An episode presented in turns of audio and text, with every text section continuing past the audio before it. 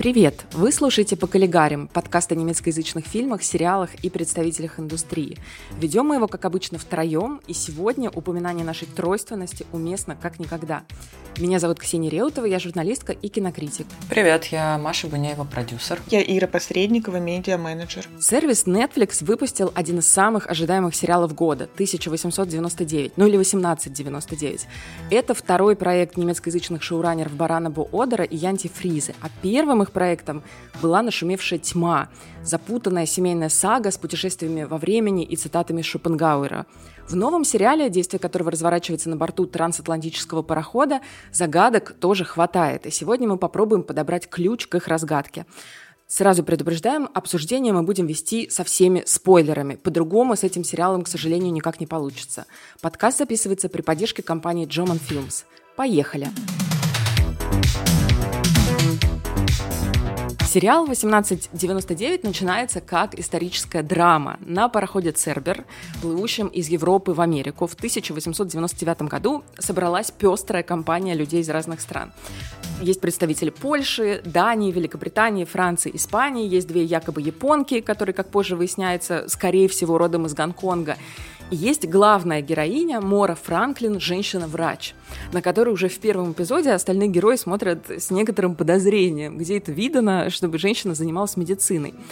Управляет пароходом капитан-немец по имени Айк, в котором фанаты предыдущего сериала Барана Буодера и Янти Фриза тут же узнают странника из тьмы. Актер Андреас Пичман стал для шоураннеров, наверное, актером-талисманом. Через какое-то время после отправления Цербер получает сигнал от Прометея, точно такого же трансатлантического лайнера, таинственно пропавшего несколько месяцев назад. Но когда команда Цербера попадает на борт Прометея в надежде найти выживших, выясняется, что там никого нет. Единственная живая душа, которую они там встречают, это очень странный молчаливый мальчик, которого главная героиня Мора вскоре берет под опеку. Две вещи нужно обозначить с самого начала. Первое. В этом сериале все актеры говорят на своих родных языках, поэтому герои часто либо друг друга не понимают, либо, наоборот, чудесным образом догадываются о значении произнесенных собеседником фраз. И второе, 1899, первый сериал, почти целиком снятый с использованием новой технологии, которую авторы называют Volume Technology.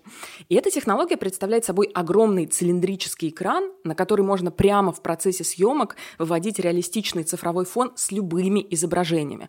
Хочешь пустыню, будет тебе пустыня, хочешь, лес, будет лес, хочешь поле, будет поле, мегаполис, мегаполис, никуда не надо ехать. В привычных нам блокбастерах со спецэффектами актеры играют на фоне зеленого экрана, а потом им все дорисовывают на компьютере. А здесь актеры сразу видят, каким будет изображение. И лично мне казалось, что использование технологии было задумано шоураннерами изначально, потому что это отлично укладывается в идею сериала. Внимание, первый спойлер. По ходу действия мы выясняем, что все происходящее на Прометее — это не реальность, а симуляция. И это вообще идеально объясняет некоторую искусственность изображения. Но после того, как я посмотрела «Making of», короткий документальный фильм о том, как снимали сериал, я узнала, что нет. Я узнала, что виной всего, оказывается, был ковид, пандемия, и сериал хотели снимать на натуре и путешествовать вместе с актерами по разным точкам. То есть там есть момент, когда Баран Боодер и Янти Фриза говорят «we hate green screens», то есть мы ненавидим зеленые экраны, мы ненавидим всю вот эту искусственность. Но наступил ковид, путешествия были невозможны, и тогда продюсеры предложили Volume Technology. Действительно, когда авторы 1899 начинали подготовку к этому сериалу, они э, обратились к создателям сериала «Мандалорец», который, наверное, в истории останется как первый проект, который действительно использовал основательно эту м, технологию Volume и что мне понравилось, что они даже усовершенствовали такую новую технологию, потому что в «Мандалорце» им не хватало объема. А создатели сериала «Дарк», они настолько не мелочились, что они э, сделали эти экраны э, с градусом обзора 270. То есть из 360 градусов обзора круга они сделали панели градусом 270. Это практически замкнутый круг. То есть э, актеры даже говорили, что когда они впервые попали на съемочную площадку, у них началась морская болезнь. То есть их не немножко тошнило от того, как натуралистично волны вокруг них на сценах э, съемки палубы корабля, как реалистично эти волны их просто обволакивают. Это круто. И мне понравилось, как художник-постановщик говорил, что он менял, а, когда менялись экраны очень быстро, и он менял просто сеттинги и обстановку, как кусочки пиццы. То, коро... то корабль, то пустоши, то еще что-то, то набережная. В общем, это очень крутая технология, и это единственное, что мне на самом деле по-настоящему понравилось а, в этом сериале. Да, Маша вот говорит про э, технологию, она действительно настолько э, крутая и дорогая и для Netflix, что э, Netflix будет в дальнейшем ее использовать для ряда других постановок, и даже есть э, идея сдавать в аренду другим студиям. Хотя вот эта вся технология, все это э, пространство, которое она занимает, оно принадлежит компании шоураннеров Dark Bay. И, кстати, навсегда останется в студии Бабельсберг. Да, где в павильоне, где Фриц Ланг снимал свой гениальный и тоже гигантский масштабный метрополис. В основном, да, все съемки проходили, как мы уже говорили, в студии Бабельсберг, но были съемки, которые проходили недалеко от Лондона. И вот Ксюша уже говорила, что пандемия а, внесла коррективы, потому что планировали проводить съемки и использовать дополнительные локации в Испании и Польше, но когда проходили съемки, вся эта работа проходила во время пандемии, поэтому вот только основные две локации. У нас уже было, э, мы упоминали сериал «Тьма», «Дарк», когда мы говорили про экотехнологии в кино э, Германии и России то мы как раз упоминали, что зеленые технологии, гриншутинг использовался при съемках э, сериала, и эту традицию они продолжили и также использовали в сериале 1899 и 1899. То есть он тоже маркировано гриншутинг. Некоторые, кстати, зрители жаловались, что в кадре темно. То есть это, по-моему, одна из главных визуальных претензий к сериалу, но это мне, очень смешно. Например, совсем... Это шутка. Не тот сериал назвали Dark. Да, да, да. Мне, мне это не мешало. И вообще у этой темноты есть объяснение. Это как раз тоже связано с технологией. Об этом вот тоже Баран Бодер и Фриза рассказывали в этом фильме Making of. Volume Technology пока еще несовершенна. И когда ты пытаешься воссоздать там яркий солнечный день, искусственность фона становится очень заметной. Поэтому куда проще работать с сумерками, с закатом, с туманом, и поэтому в кадре все такое мрачное. Хотя, с другой стороны, наверное, это все-таки их фишка, потому что сумрак был и отличительной особенностью тьмы. В Виндоне, в городе, где разворачивалось ее действие, там все время было сумрачно, все время шел дождь. Что меня поразило, что авторы, объединяя персонажей из совершенно разных стран обошлись, вы заметили или нет, без национальных стереотипов вообще. Я с первого эпизода ждала, когда же будет какая-нибудь шутка или комментарий про французов, про испанцев, про англичан. Но что-то похожее прозвучало всего один раз, э, когда один из членов команды, там, комментируя, уже вот у них начался твориться хаос, и он сказал что-то вроде «вот что происходит, когда ты позволяешь немцам командовать». Но я не, я не ручаюсь за точность цитаты, но значение было такое. То есть только только в отношении самих себя они позволили самоиронию, а в отношении представителей других стран ни разу, ни разу, хотя поводов было предостаточно. Вот это удивительно просто. Я бы объяснила это пресностью вообще всего сериала, если честно, и пресность показа нации туда, в ту же копилочку. Но можно назвать это как уважение к diversity. Все-таки немцы действительно в этом преуспели. Это правда. Ну да, я заметила тоже эту шутку, а вот сейчас Ксюша проговорила, действительно, они не позволяли акцентировать внимание, там, хотя э, в каждом интервью везде они говорят про многоязычность, про многонациональность, и то, что каждый актер будет говорить на своем языке, и поэтому везде рекомендовано а, во всех рецензиях смотреть в оригинале, но с субтитрами. А, я не, не, прочитала после уже рецензии, отзывы. Меня шел сериал на немецком, я поставила немецкие субтитры а, русские, и, конечно, понимаю, что надо было для вот этой динамики, наверное, а, чтобы для меня этот сериал был динамичнее, надо было, наверное, смотреть э, в оригинале. Мне понравилось, что они обошлись еще и без э, суперизвестных актеров. Я понимаю, что это из-за ситуации, из-за пандемии, из-за того, что им надо было, кстати, собрать всех людей в одном месте на этом экране. Мне кажется, отчасти из-за этого у них никогда бы не получилось собрать хоть каких-то звезд в одном пространстве. Слишком уж много людей, слишком уж много национальностей. Но это сыграло настолько на руку. Мне настолько было интересно смотреть на этих, для меня, очень новых персонажей. Вот, и это главная девушка, героиня Мора Франклин. Ну, она, правда, мне показалось, отыгрывала Николь Кидман постоянно примерно, но все равно она... А что-то есть, кстати, да, Да, правда. там прям Интересно. некоторые скулки такие. Вот фильм «Другие» с Николь Кидман я постоянно вспоминала. Вот, а в целом э, настолько свежие вообще лица, я... вот это меня тоже очень порадовало.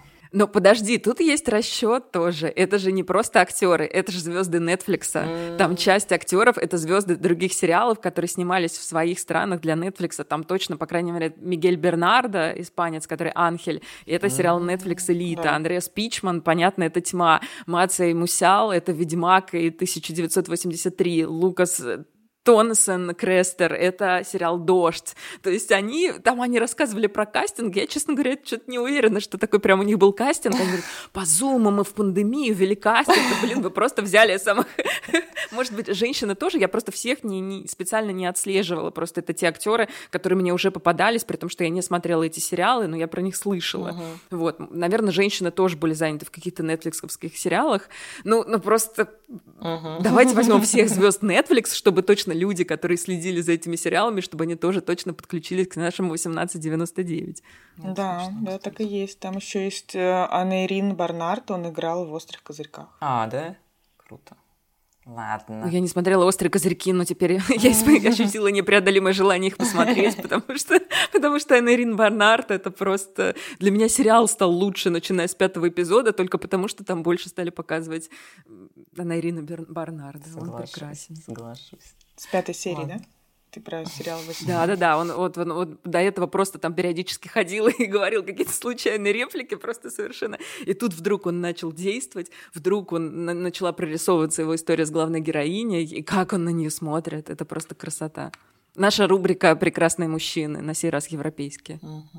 Да, при этом надо отметить, что у каждого героя есть предыстория, и нам ее показывают, но вы обратили внимание, насколько это лениво написанная история, насколько она схематичная, это просто что-то невероятное. То есть очевидные отсылки к сериалу Lost, где тоже там все эти люди неспроста были собраны на острове, и за этим стоял какой-то высший замысел. И- но там прям подробно было прорисовано все про героев. А Да. здесь настолько схематично, меня это совершенно обескуражило, честно скажу.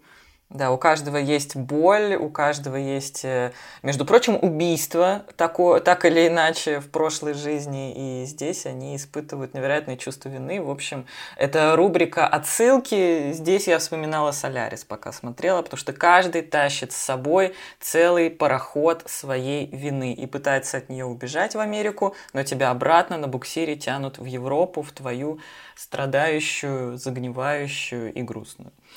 Так, я это видела. Да, у меня такое же было ощущение, тут э, плюсую Ксюше, что вроде как э, начинают историю, рассказывают, и потом где-то потерялись. И... А любовные линии? Просто вот так людей рядом поставили, целуйтесь, От- Ну, расходимся. нет, подожди, вот, вот здесь, вот здесь вот я с тобой поспорю, потому что мне кажется, что у Бодера и Янти Фризы, у них такая, во все, у них и в «Тьме» это было, и тут у них э, абсолютно романтическая концепция людьми, не от слова романтика, а от слова романтизм. А, романтизм как. Художественное направление, которое мы тоже часто в нашем подкасте упоминаем. Герои в их вселенной обречены на любовь э, точно так же, как они обречены на все остальное. Они влюбляются очень быстро, часто Мгм. нелогично, это их чувства вспыхивают мгновенно, или они уже изначально есть, как такая данность. И страсть это непреодолимо, как рок. И то же самое было в тьме. И вообще вот тоже то, что мне очень нравится в их работах, это то, что у них мужское и женское всегда рядом. Они не в каком-то противопоставлении, они не в борьбе, как часто бывает. Они в таком в дуализме, в неразрывном слиянии. Вот в тьме, помните, там вся история, ну, Ира не, не помнит, потому что не смотрела, но Маша точно помнит, там вся история свелась буквально к отношениям Адама и Евы. И наверняка это отражение того, что шоураннеров двое, и они семейная пара, и это и есть их мир.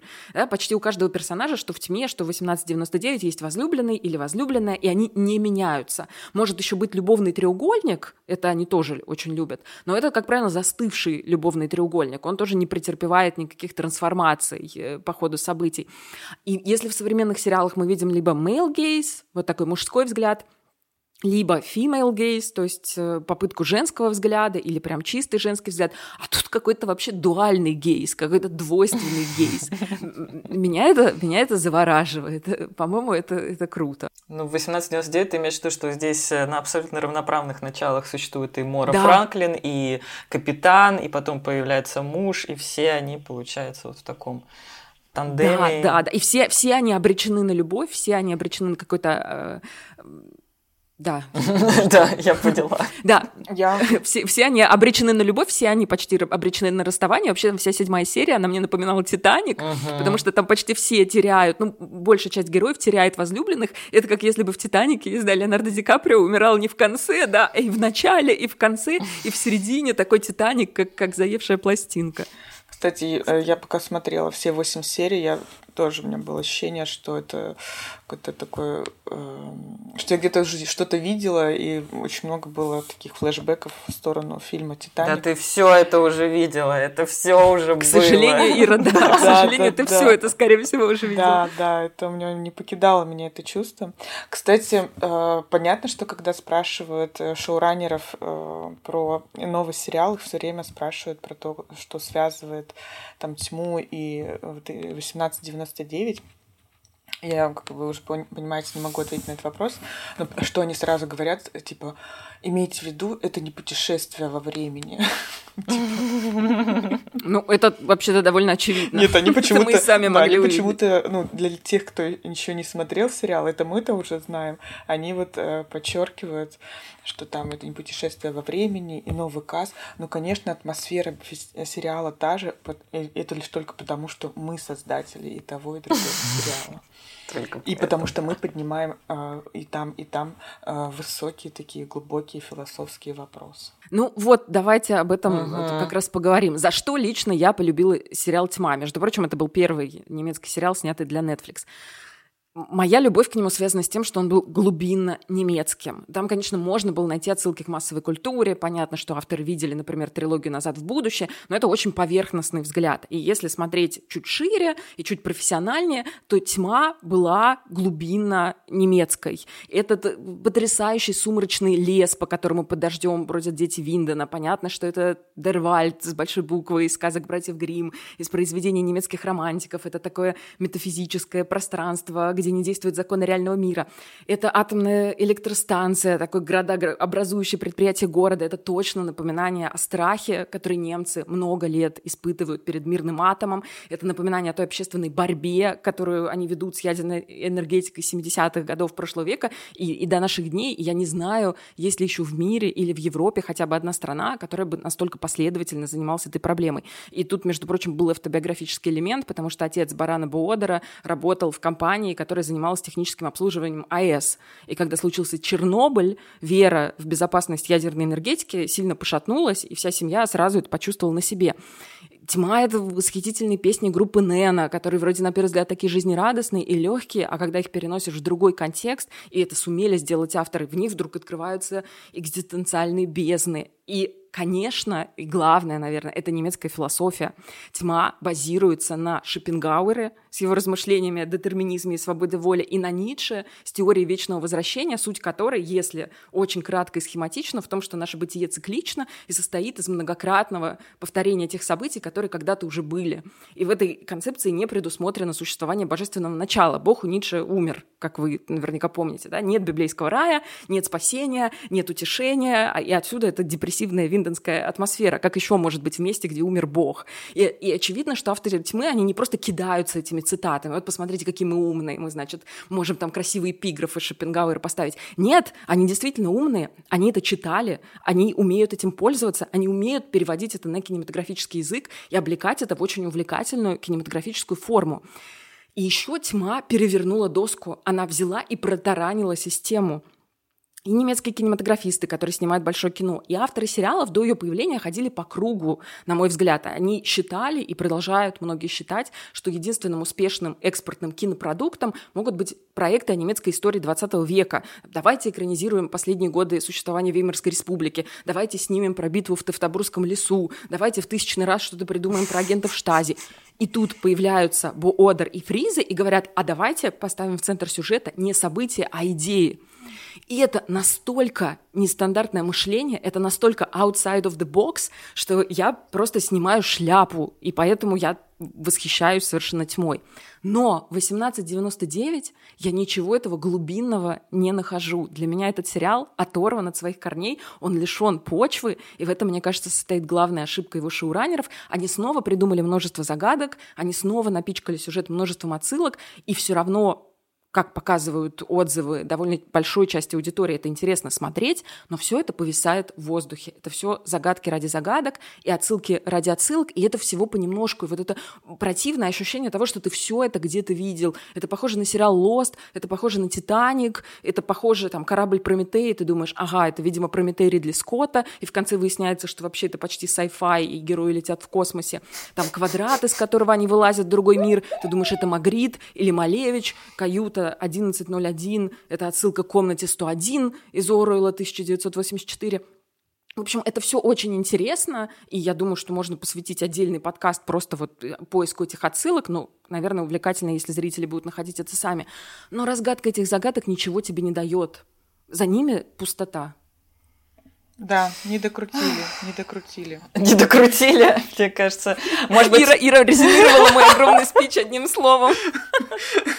Ну, ну многоточие. Так, так Финал не докрутили, загадки не докрутили. Э, раскрыли матрешку. это еще не финал. И вторую матрешку раскрыли, а вот э, сколько будет еще матрешек? Или что они там еще раскручивали там? Я согласна. Я была бы согласна в любом другом случае, если бы это не был сериал Дарк, который так сложно, мне кажется, смотреть. Я посмотрела только первый сезон, и на днях я посмотрела третью, в третьем сезоне самую последнюю серию. Я поняла, что я не смогу осилить. Даже весь третий сезон, про весь сериал я, конечно, молчу.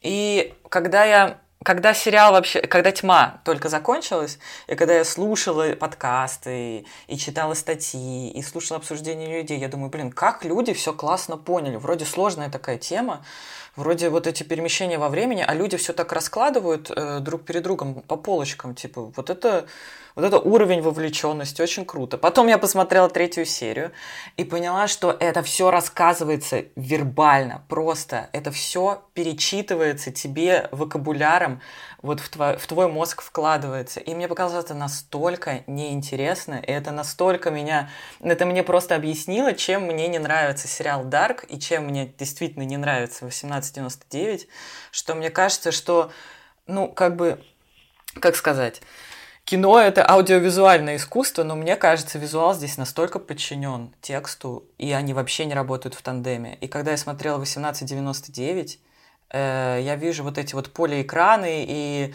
вижу этого э, вроде как злобного э, старика, гения отца Моры Франклин, и он смотрит, и мы не понимаем, что же происходит, что делает наш загадочный персонаж э, на этих экранах. Он вроде как возит, а, собирает какой-то кубик Рубика, что-то он делает с этими а, странными техническими установками. И только когда этот дед начинает говорить, о боже, что же он делает, он что, пытается взломать код, что происходит, я думаю, блин, вот только сейчас я начинаю понимать, что... То есть визуально, по-моему, ни один из этих сериалов, он не работает вообще. Мне кажется, если бы это был текст, это было бы абсолютно равноценное произведение, потому что они только пересказывают, они ничего не показывают, на мой взгляд. Это совершенно неинтересно визуально. Это нетфликсовский продукт от и до, и цветом, и светом они это постоянно как-то усредняют, и поэтому для меня это вообще не работает как ну, продукт, который я хочу смотреть, потому что он абсолютно текстовый. И мне кажется, вариант, не знаю, комикса э, был бы для него, может быть, более даже подходящим, потому что формат сериала — это пережевывание текстовой жвачки, которая, ну, лично на меня вообще не сработала. Вот так. Ох, Маш, сурово ты, сурово.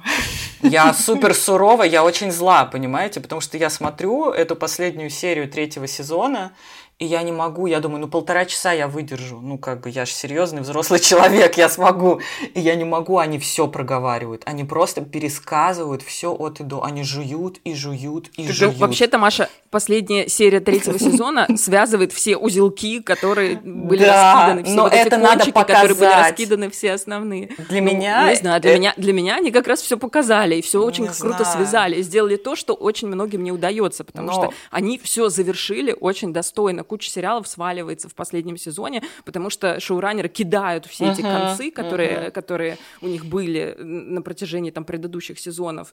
Вспомним, как завершилась там та же «Игра престолов», ну это что-то чудовищное. А здесь как раз они вот э, кропотливо, очень как раз по-немецки все эти узелки сидят и завязывают, и отсюда это ощущение, Возможно. как ты говоришь, того, что все проговаривают. Они все, про... ну, а, а в 1899 это бессмысленные фразы, они такие глубокомысленные, постоянно по кругу говорят одно и то же. В Хогвартсе стало небезопасно, но в Гарри Поттере это говорят раз в одну книгу, а здесь это говорят раз в 10 минут, и ты просто уже, ну, тут нету смысла никакого, это просто фразы, которые нагнетают. Все намного серьезнее, чем ты думаешь. Но как? Как серьезно? Что происходит? Как бы это визуально совершенно, это чисто объяснение, это иллюстрация, ну, как бы сериал как иллюстрация бессмысленного текста для меня был. И, ну, очевидно, это не сработало. Вот. Маш, у тебя прям такие две претензии э, к тьме. Все разжевали, а в 1899 э, не досказали. То есть Потому что там нечего было говорить. В 1899 нету э, сверхидеи, нету интересной концепции, поэтому действительно они не договорили, потому что им нечего было сказать в этом сериале. Но, возможно, я думаю, сейчас, раз это еще и герои, все актеры из Netflix, как ты говоришь, Ксюша, может быть, это действительно сериал, где они на пароходике из Европы пытаются переехать уехать в Америку, и они хотят уехать на другой продакшн. Мы такие, мы пошли. Мы уже вот умеем говорить на разных языках. Мы другие, да, да, да. Мы про немецкое все сказали, теперь мы вот э, на трансатлантике едем к вам. Вы еще ты говоришь, про немецкое все сказали, теперь у нас другое уже. Э, Не, они кру... Я согласна, идея а, визуализировать идею, она действительно крутая. За это я им ставлю вообще респект. Но это, мне кажется, максимум, что они смогли. И визуализировать немецкую идею, это крутая идея. Э, блин, это круто придумано. Но что они визуализируют в 1899, миф о Платоновой пещере, ну это просто мовитон. Это уже несерьезно, чтобы люди всерьез, ну как бы действительно пытались это еще раз объяснять зрителю. Это просто, не знаю как-то а вам, кстати, не показалось, что Мора Франклин — это автопортрет? Это и есть Янти Фриза, женщина, увлеченная загадками и возможностями человеческого разума. Она там даже, Ян, Фриза в доке этом говорит о создании фильма, о создании сериала «Я обожаю загадки». Mm-hmm. Но просто есть такая проблема с автопортретами в кино. Я вот вчера посмотрела фильм «Бордо» Иньяриту, и я в очередной раз подумала, что с автопортретами в кино есть очень большая проблема. Он всегда получается, если его делает ну, хороший автор и старательно делает, то он всегда получается разоблачен разоблачительным. И я угу. так поняла, что Фриза в основном ответственна за сценарий, и как-то тут она себя слишком разоблачила. А что именно? Что здесь было такого разоблачительного и не, не? Ну, в том смысле, что она любит загадки больше, чем идеи на самом деле. Mm, ну, кстати, интересно, да.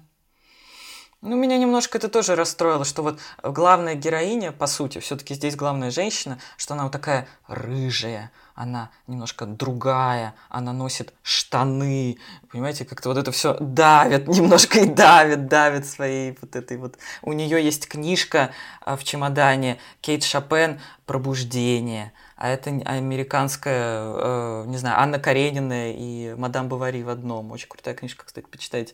Ну вот все как-то немножко нарочито слишком, потому что больше не о чем говорить, поэтому приходится сыпать символами.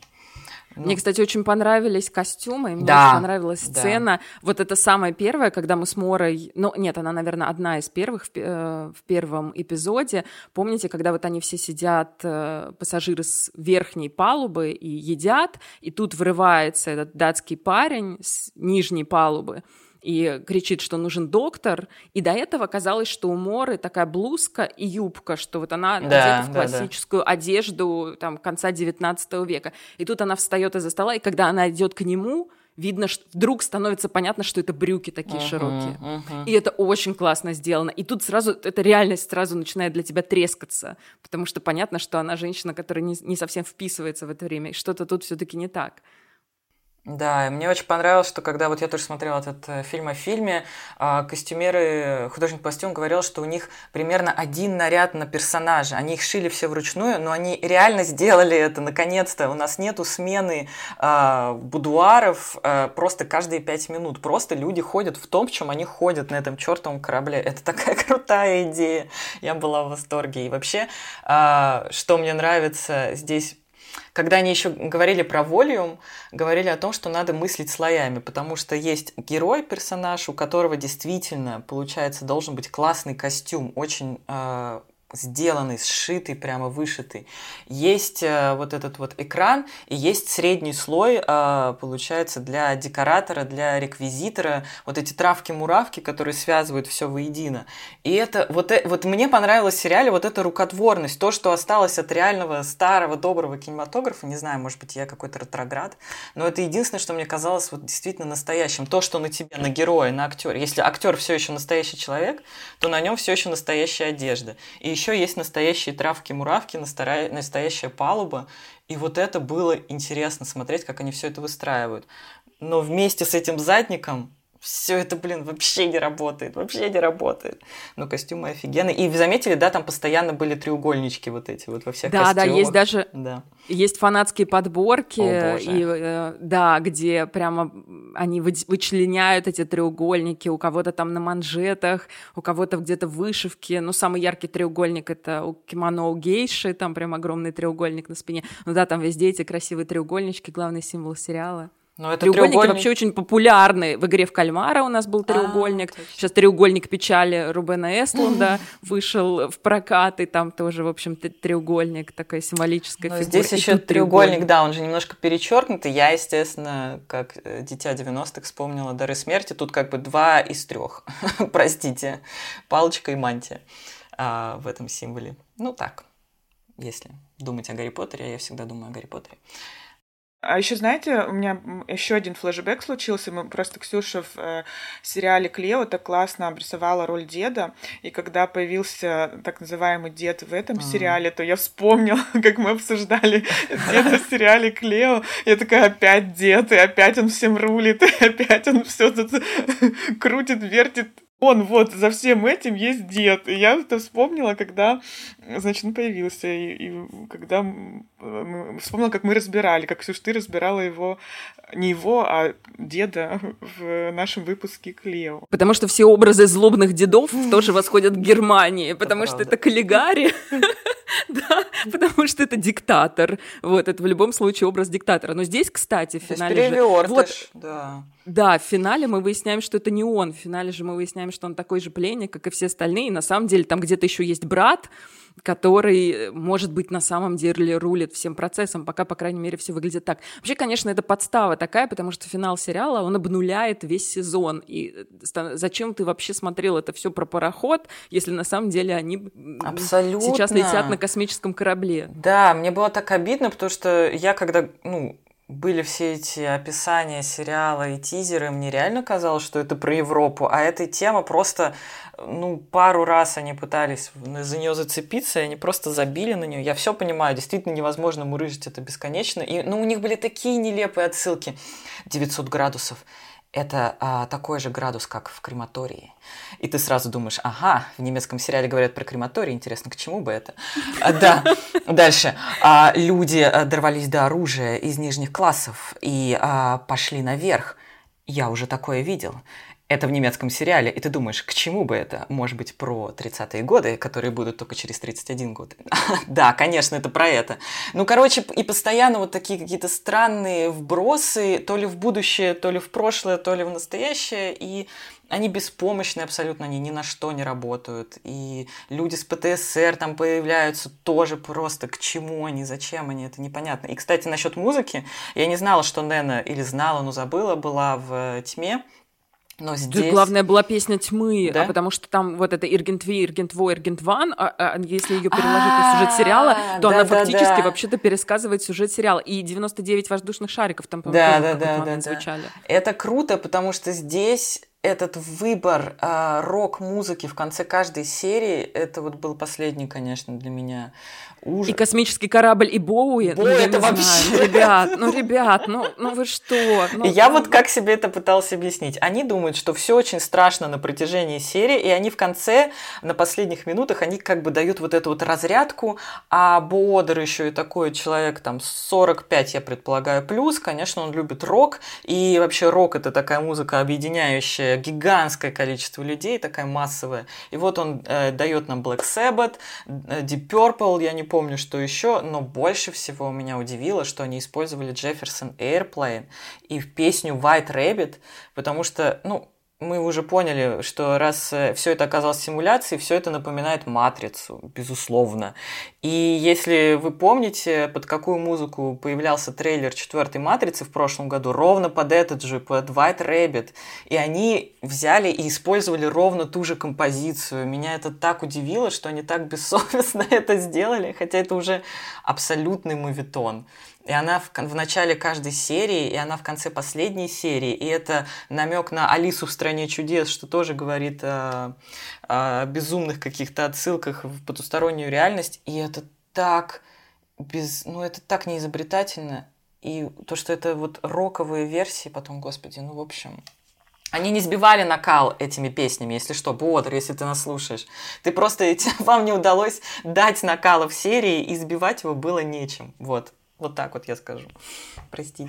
А, ну, я, я читала рецензии уже после, и их не очень много русскоязычных, но в одной русскоязычной mm. рецензии... Конечно, потому что досмотреть это невозможно. Не, в одной русскоязычной, во-первых, потому что Netflix сейчас недоступен в России отчасти из-за этого, а второе, а, там, были, там была такая рецензия построена за и против, и мне очень понравилось, что это сейчас отражает э, суть нашего сегодняшнего выпуска, что обсуждать сериал 1899 может быть интереснее, чем смотреть. Абсолютно. Угу. Да, и на момент записи нашего подкаста мы не знаем, будет ли продлен сериал на второй сезон, и что довольно пока подозрительно. Уже прошло какое-то время после выхода сериала. Сколько uh-huh. уже прошло? Смотрите, уже три, недели три, наверное, uh-huh, прошло. Uh-huh. И, и при этом мы не знаем, то есть до сих пор Netflix ничего не объявил. Это очень подозрительно. Это не очень хорошо для Бодера и Фриза, я бы сказала. Ну, может быть, это очередная загадка, конечно, но вот единственная эмоция, которую я испытала, это как я ржала в конце на, первых, на последних пяти минутах. Я вот прям искренне порадовалась, что это оказалось еще, э, что оказалось галиматья настоящая. То есть до этого я смотрела 8 серий, просто мне было жутко скучно. Я даже не орала, как на тьме. Что, кстати, в плюс тьме, что он вызывал эмоции острого негатива. Здесь у меня не было эмоций никаких. Но в конце было так смешно, что, если честно, я даже готова на этой эмоции выйти и смотреть дальше следующий сезон. Вот просто потому что, во-первых, потому что они вышли в космос, а эта тема для меня всегда важна. Ну, блин, ну, ну, такую чушь. Я даже готова смотреть дальше, если честно. Вот. Э, ну, у меня немножко другой подход. Да. Я в любом случае восхищаюсь их способом мышления. И то, что они делают в сериалах, это то, чего лично мне очень в сериалах не хватало. Вот этой мрачной атмосферы, вот этих глубинных немецких отсылок, загадок. Мне это очень-очень нравится. И поэтому я буду рада, если продлят на второй сезон. Но мне бы хотелось все таки не такое lazy writing, что называется, да, ленивое письмо, mm. чтобы это было как-то более проработано. И мне кажется, что им все-таки стоит вернуться корням, вернуться к чему-то немецкому. Не держать курс э, в сторону Америки, а развернуть свой корабль, оба корабля Абсолютно. и Прометей. Да, пусть Америка вам придет, к вам придет, а не вы придете к Америке. Глубоко. Сегодня у нас был выпуск, в котором у нас наконец-то совершенно разные точки зрения, и у нас наконец-то совершенно разные позиции, потому что я, мне кажется, выступала таким адвокатом, Маша хейтером, а Ира была золотой серединой. Вот, я думаю, что нам стоит продолжать это, и мы уже готовим для вас следующие выпуски. А на этом мы прощаемся. Пока-пока и до новых встреч. Да, всем пока. Пишите нам, э, кто вы, хейтер, лавер или золотая середина. Пока-пока. Всем пока. Мы будем рады, если вы будете писать нам комментарии в наших социальных сетях, ставить лайки и э, звать друзей, чтобы они тоже подписывались на наш подкаст. Мы рады быть с вами. И всем пока.